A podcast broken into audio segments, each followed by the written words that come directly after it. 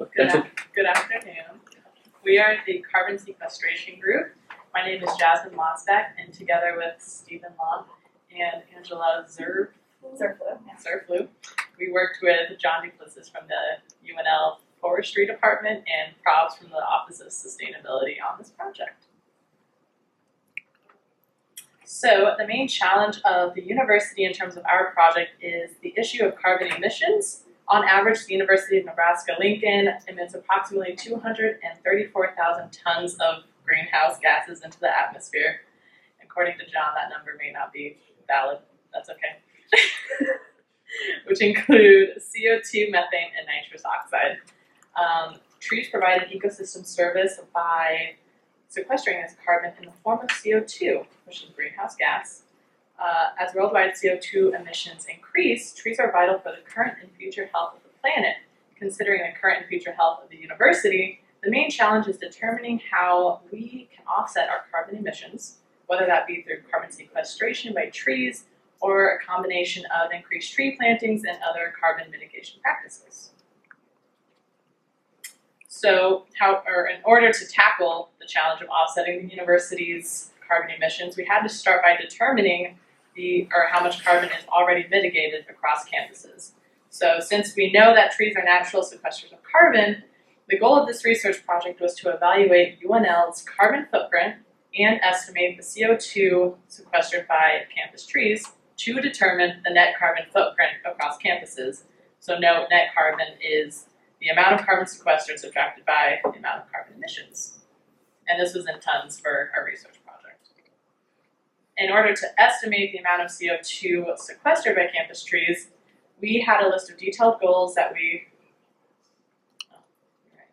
detailed goals that we tried to strive to accomplish by the following dates. So we began by collecting data from a 5% sample of trees on both city and east campuses extrapolating that data across the entire tree strata, which was provided by the UNL Landscaping Services, and estimated the net carbon across campuses. We then created a list of possible carbon sequestration projects that the university could implement in order to reduce our net carbon footprint. So, in terms of data collection, we measured the diameter and heights of randomly selected trees across city and east campuses using a measuring tape for the diameter and a Suunto clinometer for height. That that's just complicated. Then John input the diameter and height data into a program called iTrees, which automatically calculated the total amount of carbon sequestered by trees on campus. The iTrees pro- program was able to accomplish this by taking our small sample of tree diameter and the height measurements and extrapolating this data to the entire tree strata on campus provided by UNL Landscaping Services again. The iTrees program then generated an iTrees report, which determine the secondary benefits of campus that campus trees provide. Alright, so looking at some of the results that this report pumped out, um, the key one we were after was the sequestration of the trees, which was um, calculated about 40 tons a year. Um, that was a lot lower than we were expecting, given that we found um, we uh, emitted about 234,000 tons. So really, the effect there, um, if that number is accurate, um, is quite insignificant, less than a percent there. so that was a lot less than we were anticipating, a bit of a letdown. But um, on the right, there are some other important numbers that were secondary benefits. Uh, benefits. Um, the big one there being the structural value, which essentially um, about nine million dollars relates to the fact that if you came and wiped out all the trees on campus, how much it would cost to replenish campus. Um, so that's a big figure there. Another one's a little bit less, um, you know, several thousand dollars, but the big one there being the structural value. Um, and of the trees, there was about 6,600 on campus. Um, our goal was 5%. Um, we only got about 1% given time constraints. Um, so more trees would probably generate a more accurate number, but given what we, we had time to do, it was good uh, data to collect. And to highlight one more thing, just the student equivalent was about 10 tons per year per student, so that'll come in handy a little bit. Um, looking at this graph here, it's essentially just the top 10 sequesters of trees, or tree sequesters on campus. Um, the two big ones there being the swamp white oak and the northern red oak, um, about two and a half tons uh, per year. Um, and then just the other ones are kind of a little bit less. And what does this all mean, bringing it all together? Um, essentially just means that one student to create their effect would take about four acres of trees. Um, given that we have about twenty-five thousand students, that's about hundred thousand acres of trees annually. Not exactly doable um, to plant that many every year. It'd be nice, but not really feasible to do such a thing. So what we figured out is this is not necessarily the solution, but it could be a part of the solution and, and combine this with other aspects to um, get towards the net carbon, reducing that number um, closer to zero than solely just with tree sequestration. So these solutions we came up with, um, kind of smarter placement trees, you know, picking trees that might sequester a little bit more, and then looking at where to place them in relation to building, whether it provides shade or wind blockage and help the building be more energy efficient. Um, and implement green energy systems like solar and wind power, um, as well as stormwater projects, green roofs, you know, rainwater retention, things like that. Um, and you know, plant more trees continually to build the campus that way. Um, work with our energy source from Lincoln Energy Services to figure out where that's coming from and try and get more sustainable energy resources. Um, and then all this is more than just environmental. There's a lot of different impacts it can have. Um, you know, health, uh, aesthetics, health. So it's not just the pure environmental aspects we're looking at. And this quick little graph info chart just kind of shows the effects of heat island if, um, with all the hardscape area on campus. If you kind of disperse some trees within there, can decrease the radiated heat there and um, lower energy use um, given the heat reduction. So another benefit to have trees planted around.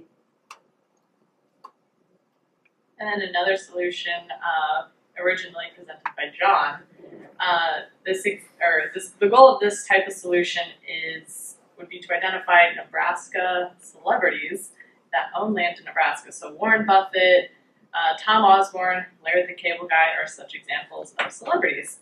The university would then try and determine which UNL sports or events uh, for which these celebrities are well-known fans and determine specific carbon mitigation practices that would be required to make the event uh, carbon neutral. So, in terms of tree plantings as a carbon mitigation practice, the university would plant the number of trees on a celebrity's land, the amount of trees on a celebrity's land to offset the carbon emissions from either one event, um, all home events, or all all events in general.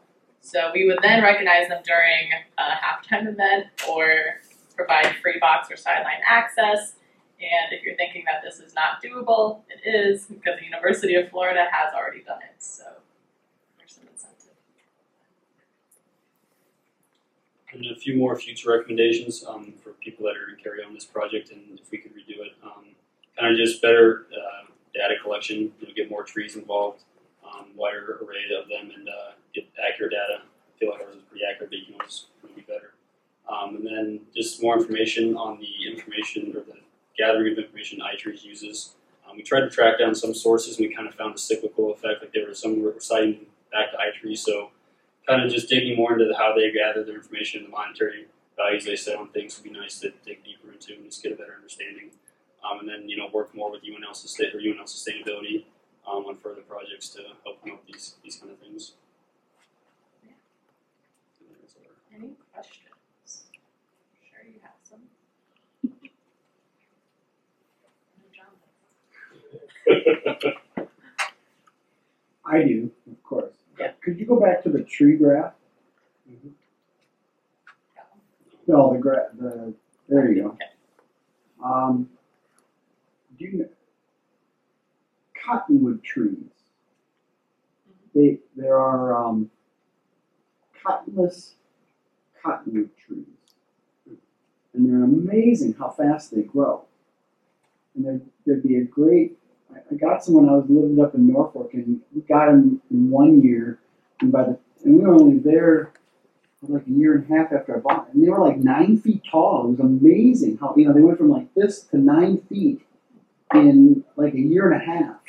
And so, and they don't produce the cotton, which is, people don't care for that.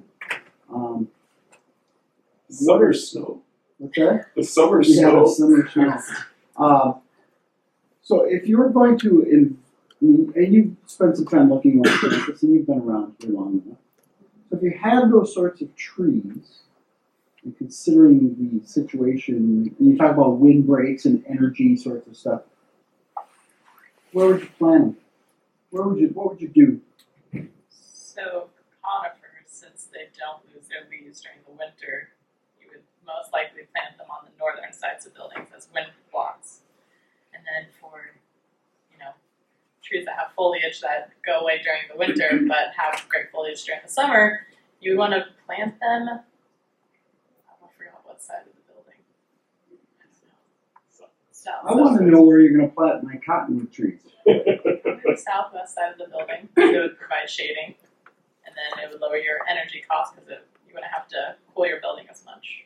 So what happens when you drive down here down 33rd Street and you turn on Leighton? What do you see? Down here. You go down towards any TV, you go past Okay. Galen Parks, you go to the next stoplight and you turn right. And what is it that you see? Probably cottonwood. and Hint, hint. There's all sorts of agriculture. I mean, there's that, there are fields Fields, there. yeah, Yeah. yeah, right. It's So a the south side of the fields, right? yeah. We kept them in the acreage Yeah. calculation, but right, yeah. So I mean, you could you could almost go in and start putting you know kind of pseudo windbreaks back in along the margins of the campus because there'd be places. I mean, there's certainly plenty of places where you could plant more trees. And I'm curious to know what, how the how a cottonwood tree would fit into this because they grow tall, they grow fast, and how much you could how how much that might increase your sequestration on campus. just quick, because you guys probably don't remember this. So, you know, cottonwood isn't showing up on here because it's not planted much. So this is actually selection of the top ten trees. Right. And what's actually kind of sad for us for campus is I think it's apple and pear are um, almost fifteen percent of the total trees. And you can see kind of where apple falls out at that one point five. So you're spot on. The cottonwood is going to be up there with the swamp white oak. And so, you know, one tree double, you know, so, or, you know, you plant one cottonwood for two apple and get that result. So, but I, yeah, if cottonwood were on here, it'd be up with that swamp white oak for annual sequestration. if the goal of tree plantation is to sequester carbon, right? But I think we plant trees for various reasons and try to do some diversity there. Mm-hmm. I think we'll answer this more frequently. Yeah, I, I'm the landscape architect for campus. So the reason why we don't plant cottonwood trees is because they grow so fast. They're weak wooded. They break off. They, you know, hit buildings, cars, people. So, That's a Um, problem. but you could plant them in an agricultural. Just you know, do that. Although that agricultural land, they won't let us do anything to because they have so many years of documentation of it for farming. So they can't. They won't let you do that. I mean, I'm just trying to be real. No, I I, that's fine. I mean, it's a student project, that's a good idea, but that's a real, reality. So, um, and the apple on there is actually crab apple.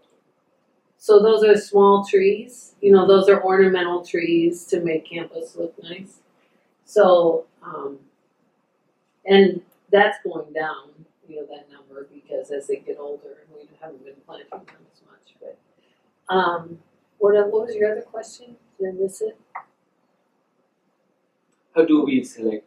Oh, we select trees. Um, we've been watching how we um, want to diversify the campus more so lately, the last five years or so. Mainly because we're a tree campus now, and they ask us to figure that out every year, you know, for the application when we apply. So we've been trying to plant a lot more diverse trees. And we, the ti- highest used to be on there was the pine and the ash. And those are going down because both of them are having problems. the- And so we've been, you know, getting more oaks in and more other things, and that's why we get. I don't know what your source is for this. iTrees? Yeah, this was the report that got published. it was like a thirty page report and it gave us this infograph about the I think trees she's, she's talking about where you got the tree data. Yeah, the Oh, data. It's, yeah, it's the campus Oh. data, the GIS. Okay. So, but yeah, this, this is a number of trees Oh, okay. So necessarily, Rama right. gave it to him. Yeah. Okay, so Yeah. that This is is just good. the Yeah. sequestration Okay. power of each tree, right? Right, Each yeah, right. Yeah. Yeah. Okay. The power of each tree, not the quantity. Yeah. No. Okay. No. So if you look at the it's just quantity and the diversity, but yeah. right, yeah. So like yeah, the Austrian pines up there higher than swamp white. I'm surprised that swamp white oak is higher than the other oaks.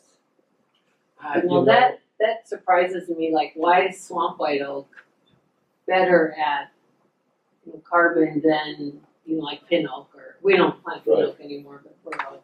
the oaks and oaks are always going to come up a little bit higher. Their carbon nitrogen ratio in their leaves is very high, so low nitrogen, high carbon. But they don't break down very quick. They're unpalatable, so it's an ecological defense of the tree. Oh, Bugs don't eat it because it's just it's too much work yeah, for the gut to process. So with that very high carbon ratio and the annual growth of the leaves, of course they drop them in the fall. But Yeah. yeah oh, I didn't, that's, trees can be really cool. So if you go to the ta- go forward a couple slides, just hold on, let me see which one I want. Go back to that last one. Um, keep going. Go. Go. You said something about accuracy.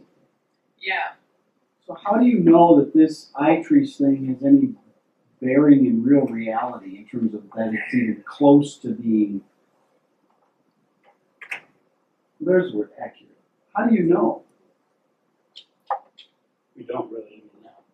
mean, this is what the campus used and it's what we pumped our data into. So I mean, we just, it had a multitude of sources. We tried to look at a couple of them, but I mean, I guess ultimately we don't know how accurate. But it's only a model, right? Right, and, To and be the conversation starter. right, The and I- goal is not to find the accuracy, accurate, exact number. It's just a starter. It's, it, it brings out something that is not there right now. It is, and I think if you go into your um, your citations for this, um, this is a U.S. Forest Service research with um, um, with Syracuse. So the the modeling is actually very good. What we ran into trouble with, and you can see this whole list of uh, when we tried to dig down and to find the, the core calculation of how they're doing it, you just can't find it anywhere in any of the citations, and that's what they meant by circular every citation we find was kind of circular, refer back to the program, but we couldn't actually find the citation that listed the uh, formulas that they were using this. So it is it is kind of very widely recognized, and most communities in the United States actually use this program to as their inventory uh, growth monitoring maintenance type of program. So it's well respected, well accepted, but from a research standpoint, that my mind is a major fail that you know, you have no idea what the your actual program is and how it's calculating it. And the thing is, is that it was done by public. It should be in the public domain. It kind of is. You uh, that's why they couldn't get into it. You have to apply for access to the program. But I mean, even Right. for even a calculation to be, if someone has Oh, done the right. research that is, Yeah. is out there in a publication, someplace where they showed that you know, Yeah. I trees is equal to something. Right. You know that they or the, the formulas. I mean, where you're measuring at a certain height and looking at the Well, is, is I- interesting. Yeah, and I think it's partly because it was done with Davey Tree, which is a private company.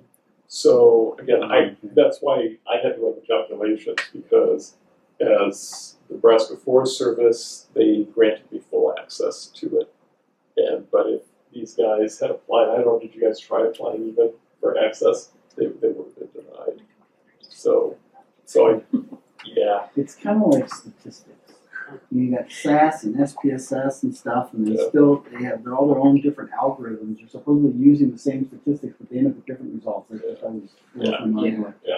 The, co- the other question I had was, you know, so the sample size was what five percent of the total tree. The sample size would have increased. Do you think there'd be more accurate numbers? I think that's logical to think, yeah, because there wouldn't be as much range for extrapolation upon the wider. What would your ideal sample size be if you had a lot of time to do it? well, we didn't even get five percent, so maybe start with that Mhm.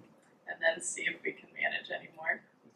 up to Yeah, So we got about two percent. So the current database that we have right now, that's maintained by Landscape Services, that does not take into account the girth of the tree and the height, right? It does not. You had to go out and do the Uh, sample. Yeah, so the problem with the the data is one, it's not current. Two, for some reason, I think I was talking with you, the the diameters were measured at three foot instead of four and a half, which is kind of how the tree growth formulas are based on. Um, and I think we're if we did this again, and I think if you guys are gonna be doing the measurements this year, the distance to building and location, um, would have given us some very interesting numbers. Uh, we would have got good data back on energy use or energy savings per building. Because we didn't collect that, we weren't able to get it. So, um, I think we would have got some very kind of fun numbers back from that in terms of just dollars and energy cost savings. And if, uh, if you guys do do that inventory this summer, then Yeah, we're, we're currently doing the inventory of the trees, but I don't know what measure, height they're measuring the Yeah. diameter at. Yeah. And I know that we're not measuring the distance because that's on our goal of the project. Our goal is to figure out, you know, the condition of all the trees on campus and the size of them. If you have the GP, if you already have them located, though, can't you overlap like a, the buildings and Probably Yeah, I think that way? you could get them by, you know, they're, Be they're of pretty work. accurate on the plan, but it would take a lot of work to get them. You can measure them. yeah. So my, my question is very general. So if, if let's say the city of Lincoln wants to do this project, um, with the process you've been through, how confident are you with the process and do you think the city should be looking towards doing this? If we gave them the monetary values, probably. Yeah. Um, for like the whole city of Lincoln, or just At least get it started at some areas, you know. Um, But big, uh, the, the reason I ask is because I forwarded, you know, this invitation to the city people also, and he asked, he wanted to be here first. I'm talking Frank, who's our city sustainability person. He couldn't be here, but he's very interested, and he wanted me to forward your presentation to him. So maybe they'll get back to you with, with that, Forward on the video. the possibility. video. Yeah, no, and, and but before we even get there, I really want the students to feel confident about this process and whatnot. Otherwise, we're just sending them to failure. You know. So I'm just asking you how confident you are with the process. Do you feel like you've learned something because of this opportunity, and you know, are you ready to take it to the city level? I think so. We would just have to decide how fast we want to do it, because that would determine how much manpower you would need. Definitely. It takes No. a while to measure that many But trees. given all the, you know, obviously, it looks like it's a multi-year project. You But they do have a city, fo- I mean, a city Yeah, forester group that when they would go out, they could just and- you yeah, measure a few tree, you measure a few trees every day, and pretty soon you got a pretty good sized database exactly. as you, as you go through things. But again, the, the, the, the reason why we wanted to do this, I think, is still valid. And we would like to know the net emissions, and this does sequester carbon. And the data out there is not, we don't have that data out there. Yeah. It, at this uh, conversation started. If No, nothing and getting else. back to the conversation started, getting back to that term accuracy. Yeah. The thing is, is that you are, you came up with what, forty thousand, forty, four hundred tons, what was your number? Forty tons Forty tons. Forty tons, that's for the whole campus? Mm-hmm. I mean, even if, even if your results are off by an order of magnitude, the amount that we're sequestering via trees versus how much we're producing clearly indicates that we, it's not on the sequestration side you're gonna need to make progress, it's going to be on the production side that is really where you've gotta look at.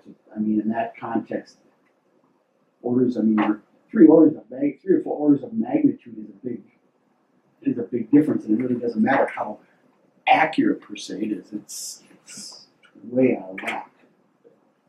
And actually, the good news on this is kind of the way that we ended up doing it is we, we basically kind of grew the trees rather than allowing the uh, internal to seven percent. And so we were actually the data sets were with um, ninety five percent confidence interval plus or minus ten percent. So the true number should be somewhere between thirty six and forty four tons. So yeah. so actually in terms of the order of magnitude, actually very good, or that's a very good number. So. Well, in order of magnitude though, Yeah. four hundred. Right, exactly. Yeah. So you're still, you're still way, way, way, way, way short in oh. terms of, Compared to the you know, but again, it does indicate that you, you, where you need the work is in the, produ- is in how much you're producing versus how much you're gonna potentially sequester on a, on a campus. And also, I think you know when you're presenting this poster a few weeks ago, I think some of the folks had some other interesting comments or observations. Would you like to share that with us? I remember Thomas Powers was really, if you guys know him, he was really adamant on asking about the soil and how much carbon the soil sequestered, which was different look at it. And that's an interesting thing because when you start thinking about the root base, because I'm assuming that the tree, the this is just doing above ground storage. No, it's doing total. It's doing total It's doing storage. total. Oh. So, right, so your fine root hairs um, turn over in about a four-week process, so you're correct. The amount of carbon soil, carbon stored in soil by the roots is actually pretty massive. It's, it's almost equal to the above ground. It's about a 60-40 split, so yeah. Did you look at other sustainable landscaping potential solutions such as reducing the amount of turf and having more no-mow areas or more prairie areas? Um, I've done looked into that in other classes, you know, nat- natural uh, agriculture, and then, you know, directing runoff so you can harvest it and use it to irrigate lawns.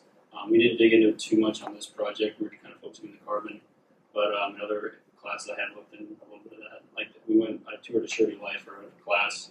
They're LEED gold, and they harvest all their water on site. They filter the groundwater and use it to irrigate their green roofs and then back onto their lawns.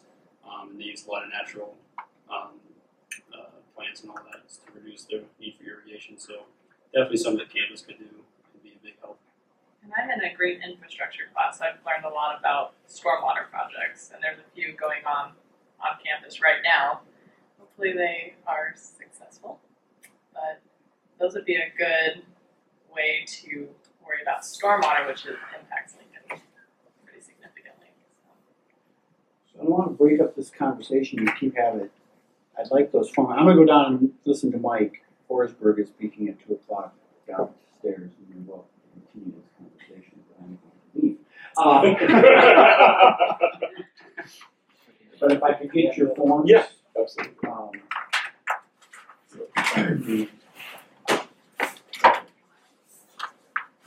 I'll just leave you alone. no, thank you very much. It was, it was again.